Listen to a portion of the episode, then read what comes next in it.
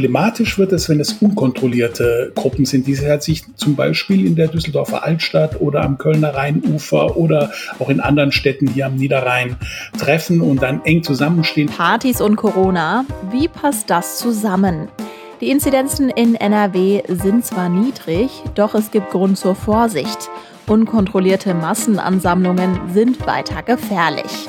Eine Analyse. Ich bin Anja Wölker. Hi. Bonn Aufwacher.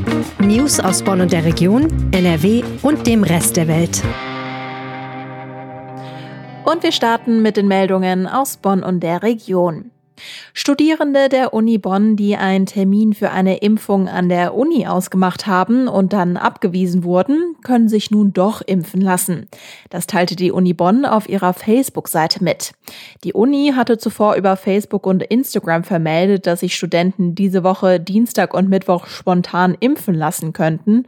Viele buchten einen Termin, machten sich auf den Weg zur Uni und wurden dann aber doch abgewiesen.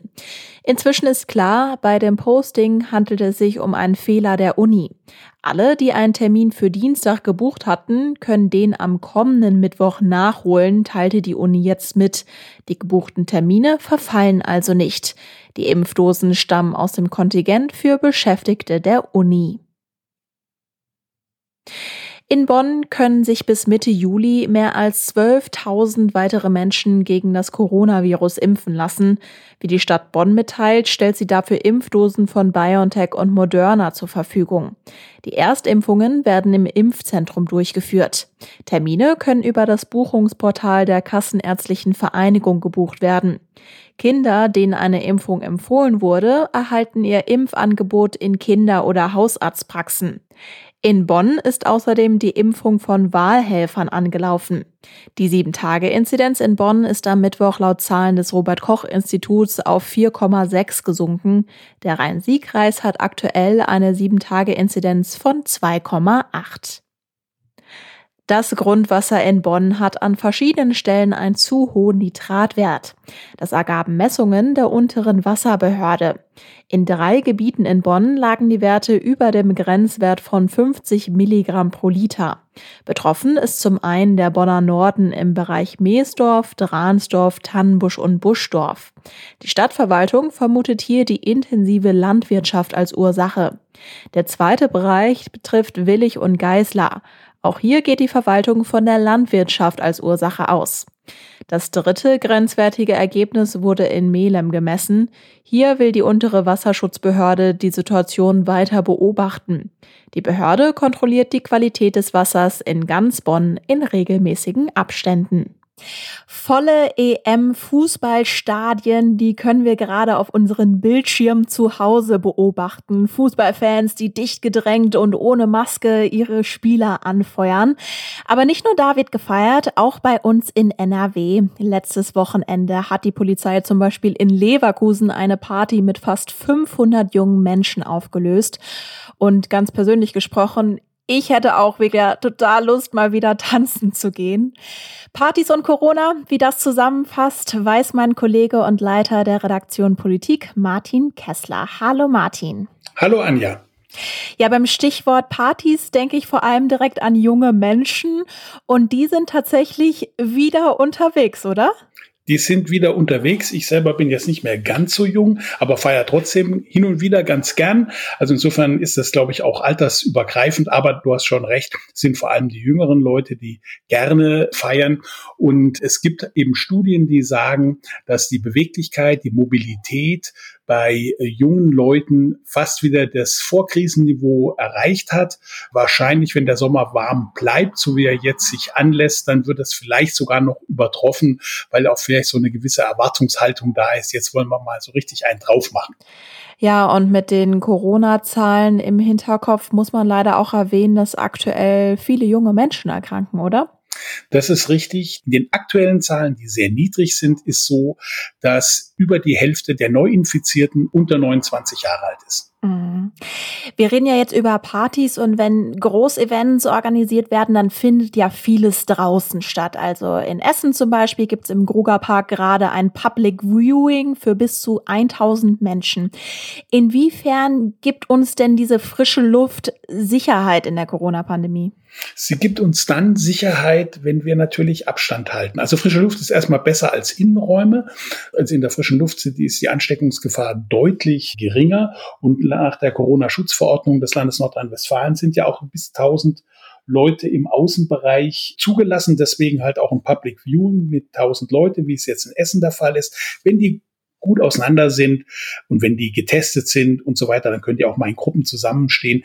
Kein Problem. Problematisch wird es, wenn es unkontrollierte Gruppen sind, die sich zum Beispiel in der Düsseldorfer Altstadt oder am Kölner Rheinufer oder auch in anderen Städten hier am Niederrhein treffen und dann eng zusammenstehen, auch direkt gar nichts miteinander zu tun haben und da entsteht so eine eigene Dynamik und das ist wirklich gefährlich und dazu gibt es auch wissenschaftliche Aussagen. Ähm, es gibt eine Studie des Berliner Mobilitätsforschers Professor Kai Nagel, der äh, lehrt an der Technischen Universität in Berlin Telematik und der hat festgestellt, dass wenn man die Personendichte halbiert, dann ist die Ansteckungsgefahr nur noch ein Viertel.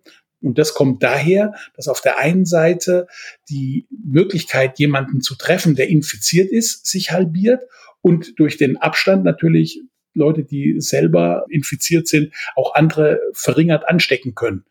Daran sieht man, dass natürlich enge unkontrollierte Zusammenballungen von Menschen gefährlich sind. Und schon wenn die ein bisschen auseinandergeht, dann nimmt, wie man das mathematisch sagt, die Ansteckungswahrscheinlichkeit im Quadrat ab. Und das ist natürlich ein, ein Zeichen dafür, dass man Partys, wo halt viele eng stehen, sehr genau kontrollieren muss. Ja, du hast gerade die Düsseldorfer Altstadt genannt, denn die Realität ist ja, dass es eben zu solchen Menschenansammlungen kommt. Der Oberbürgermeister von Düsseldorf, der fordert jetzt deshalb eine Öffnung von den Clubs, um die Lage in der Altstadt zu entspannen. Wäre das eine gute Möglichkeit? Finde ich schon. Also ich, natürlich wollen die Leute jetzt lieber draußen sein, aber die Clubs, die können viel, viel besser getestet werden. Also da kann man, da müssen die dann Tests vorlegen. Die Tests sind wirklich wichtig in diesem Zusammenhang, gerade bei den ungeimpften jungen Leuten, Jugendlichen. Das ist ja auch alles am Rheinufer und so dann eher äh, nicht gegeben. Also das würde die Lage wirklich entspannen und dann kann man vielleicht auch Flächen zum Beispiel ausweisen, wäre vielleicht eine, eine, andere Alternative, wo dann vielleicht auch einzelne Gruppen so ein bisschen auseinander sind. Was halt ist, es muss kontrolliert werden, Ordnungskräfte müssen eingesetzt werden, weil ich habe es ja schon genannt, wenn man das nicht kontrolliert, dann haben wir halt die vierte Welle so sicher wie das Arm in der Kirche. Ja, und Düsseldorfs Oberbürgermeister Keller sagt außerdem, viele Clubbetreiber hätten mittlerweile Lüftungs- und Filteranlagen eingebaut. Aktuell plant das Land allerdings Clubs erst komplett ab dem 1. September zu öffnen, wenn die Inzidenz so weiter niedrig ist. Das heißt, was ist dein Fazit, wenn ich dich so verstanden habe? Geht es darum, Partys und Corona? Gut, wird es geben, gibt es aktuell, nur wir müssen halt einfach immer noch Vorsicht walten lassen, oder? Eigentlich ja. Also ich möchte jetzt auch nicht als jemand dastehen, der sagt, keine Partys, das wäre das einfachste, Partys verbieten. Aber man kann natürlich auch alle Kontakte verbieten, dann wäre die Corona-Krise sofort am Ende. Aber das ist, entspricht ja nicht dem menschlichen Zusammenleben. Und dass Jugendliche, junge Leute im Sommer, wenn es warm ist, dass sie halt auch ein bisschen feiern wollen, dass ein bisschen ausgelassen sein wollen, dass sie Musik machen wollen, das ist doch eigentlich verständlich. Und ich finde, man sollte das auch nicht verbieten. Aber das Coronavirus schert sich halt nicht darum, also muss man ein bisschen darauf Rücksicht nehmen und man muss vielleicht das ein oder andere als Vorsichtsmaßnahme dann machen. Das heißt also nicht unkontrolliert. Es muss halt Bereiche geben, wo das möglich ist. Es muss die Ordnungskräfte müssen halt auf die jungen Leute zugehen und sagen, komm, ihr könnt Party machen, aber jetzt nicht zu Tausenden. Verteilt euch mal ein bisschen und so. Und da muss natürlich auch ein bisschen ein gegenseitiger Respekt sein. Und wenn das irgendjemand dann von den Jugendlichen absolut nicht akzeptieren will und Krawall machen will, dann muss man vielleicht auch schon mal hart durchgreifen. Aber nur dann. Partys und Corona. Das Gespräch habe ich mit Martin Kessler geführt. Ganz herzlichen Dank dir. Ja, danke, Anja. Hat Spaß gemacht. Es könnte Ärger zwischen dem Land und den Städten und Kommunen bei uns in NRW geben. Der Grund, die Technik. Ihr habt es bei uns im Aufwacher schon gehört, die Software SORMAS soll dafür sorgen, dass die Gesundheitsämter in NRW-Städten Daten von Corona-Infizierten leichter austauschen können. Also ich wohne zum Beispiel in Essen, arbeite in Düsseldorf und bin gestern noch in Mülheim, Essen gewesen. Und wenn ich jetzt erkranke, ist es durch SORMAS möglich, dass alle diese Gesundheitsämter der Städte davon erfahren. Es ist also für uns alle letztendlich ein wichtiges Tool in der Corona-Pandemie. Und jetzt zwingt das Land die Gesundheitsämter SORMAS tatsächlich zu installieren. Warum das so ist, weiß Wirtschaftsredakteur Florian Rinke. Hallo Florian. Hallo. Nach deinen Worten setzt das Land jetzt auf Konfrontation und nicht mehr auf Kooperation. Was ist denn jetzt hier der Kern allen Übels? Ja, Mitte Januar haben sich Bund und Länder darauf geeinigt, Sommers einzuführen. Das Problem war, für die Einführung sind weder Bund noch Länder zuständig, sondern die Kommunen. Da war man gar nicht so glücklich darüber, über diese Forderung, ja, bis Ende Februar richtet ihr mal schön Sommers ein, weil grundsätzlich sind die Gesundheitsämter natürlich offen für Digitalisierung, aber gerade dann in der Welle, wenn man sozusagen genug damit zu tun hat, die Pandemie zu bekämpfen, so eine Software einzuführen, das fand man damals nicht ganz so witzig und hat gesagt, wir sind total überlastet, wir schaffen es nicht. Gleichzeitig war es so, das Programm passte sozusagen nicht so auf die Gesundheitsämter. Die hatten das Gefühl, wir haben jetzt hier schon eine Software, die wir im Einsatz haben, die funktioniert. Wir, warum sollen wir das wieder austauschen gegen ein Programm, was vielleicht manche Funktionen nicht hat? Die Landesregierung hat dann damals davon abgesehen, das anzuordnen, diese Pflicht quasi einzuführen und hat gesagt, okay, wir verstehen eure Hinweise, wir setzen auf Kooperation. Das heißt, ja, wir versuchen euch zu unterstützen, wir versuchen es so hinzukriegen, dass wir Schnittstellen programmieren, dass ihr mit eurer, eurer eigenen Software weiterarbeiten könnt und dass ihr trotzdem Sommers installiert. Und man muss leider sagen, es hat sich wenig getan. Also es sind nur zehn Gesundheitsämter von 53 in NRW, die mit Sommers arbeiten. Und der Großteil arbeitet eben nicht damit. Und das ist natürlich jetzt in einer Situation, wo die Inzidenzen gerade so niedrig sind, eine sehr schlechte Entwicklung, weil gerade diese Zeit könnte man jetzt ja nutzen. Und deswegen hat die Landesregierung jetzt umgesteuert und gesagt, so passt mal auf, Freunde, jetzt äh, machen wir doch äh, zur Pflicht und bis 30. September habt ihr es bitte alle eingeführt. Mm. Dieses Problem, dass es jetzt gar nicht eingeführt wird, wurde ja schon mal erkannt. Also du berichtest ja schon seit langem über SORMAS. Wir beide haben noch Anfang Juni darüber gesprochen, dass das Land IT-Helfer in die Gesundheitsämter schicken wollte, damit SORMAS tatsächlich endlich installiert wird. Das hat aber offenbar auch nicht geholfen, oder? Genau, das war die Idee. Die Frage ist halt immer am Ende, wer bezahlt's alles? Ne, das ist ja dann immer das Problem. Wenn, wenn sich Bund, Länder und Kommunen einigen müssen, da äh, gibt's auf jeder Ebene Vorstellungen, aber wer dann am Ende die Rechnung bezahlt beispielsweise, ist dann nicht ganz klar. Und ähm, insofern sind diese Teams, IT-Helfer-Teams, noch gar nicht so richtig ausgerückt in der Fläche. Das, äh, ja, ist äh, sicherlich auch ein Problem. Du hast jetzt mit NRW-Wirtschaftsminister Andreas Pinkwart gesprochen. Wie begründet er denn jetzt diese Anordnung? Genau, er sagt einfach im Grunde, wir haben im Moment eine Phase mit sehr niedrigen Inzidenzen, wo die Gesundheitsämter die Möglichkeit haben, eine Softwareumstellung vorzunehmen. Und wir müssen einfach äh, gewappnet sein, falls es jetzt durch diese Delta-Variante oder andere Mutationen des Virus dazu kommt, dass wir im Herbst wirklich wieder steigende Zahlen haben, dass wir nochmal mit einer Verschärfung der Pandemie konfrontiert sind. Und es kann nicht sein, dass wir dann wieder in diese Phase reinlaufen und wieder noch nicht die Digitalisierung der Gesundheitsämter abgeschlossen haben oder zumindest so weit abgeschlossen haben, dass man ja über die eigene Stadt oder Kreisgrenze hinaus miteinander sich austauschen kann. Jetzt ist es bestimmt schon das dritte oder vierte Mal, würde ich sagen, wo wir über SORMAS sprechen und immer wieder diese verschiedenen Schritte begleitet haben. Jetzt klingt ja. diese Anordnung, diese Pflicht ja ziemlich drastisch. Was passiert denn dann wohl möglich, wenn Ende September die Gesundheitsämter immer noch nicht SORMAS installiert haben? Ja, ehrlich gesagt, welche Handhabe das Land da hat, das weiß ich noch gar nicht. Das muss ich auch noch mal in den nächsten Tagen recherchieren ob es dann irgendwelche Strafen gibt oder so. Grundsätzlich sind jetzt äh, die Kommunen und Kreise natürlich jetzt erstmal in der Pflicht, sich zu überlegen, okay, wie setzen wir denn diese Anordnung erstmal um? Ne? Das heißt, sie müssen es entweder hinkriegen, dass bis 30. September Schnittstellen für ihre jeweilige Software zur Verfügung steht, oder sie müssten halt ihre bestehende Software rausschmeißen und SORMAS komplett installieren. Und das werden natürlich die wenigsten Gesundheitsämter vermutlich wollen. Dann gibt's das Land auf der einen Seite, auf der anderen Seite sind die Städte und Kommunen, die jetzt mit dieser Anordnung leben müssen. Was sagen die denn? Ja, die sind natürlich wenig begeistert. Teilweise waren sie auch ein bisschen überrascht. Der Landkreistag wusste von dieser Anordnung noch gar nichts. Den haben wir mit unserer Presseanfrage so ein bisschen aufgeschreckt und die haben gesagt, ja, Moment mal, da hat das Land sich noch gar nicht zu gemeldet. Und die sagen natürlich aber, äh, klar, also wenn das Land jetzt meint, das alles umstellen zu müssen und wir haben eventuell auch noch einen Schaden dadurch, weil unsere Software plötzlich nicht mehr zum Einsatz kommt, dann muss eigentlich schon klar sein, wer das bezahlt. Und zwar das Land.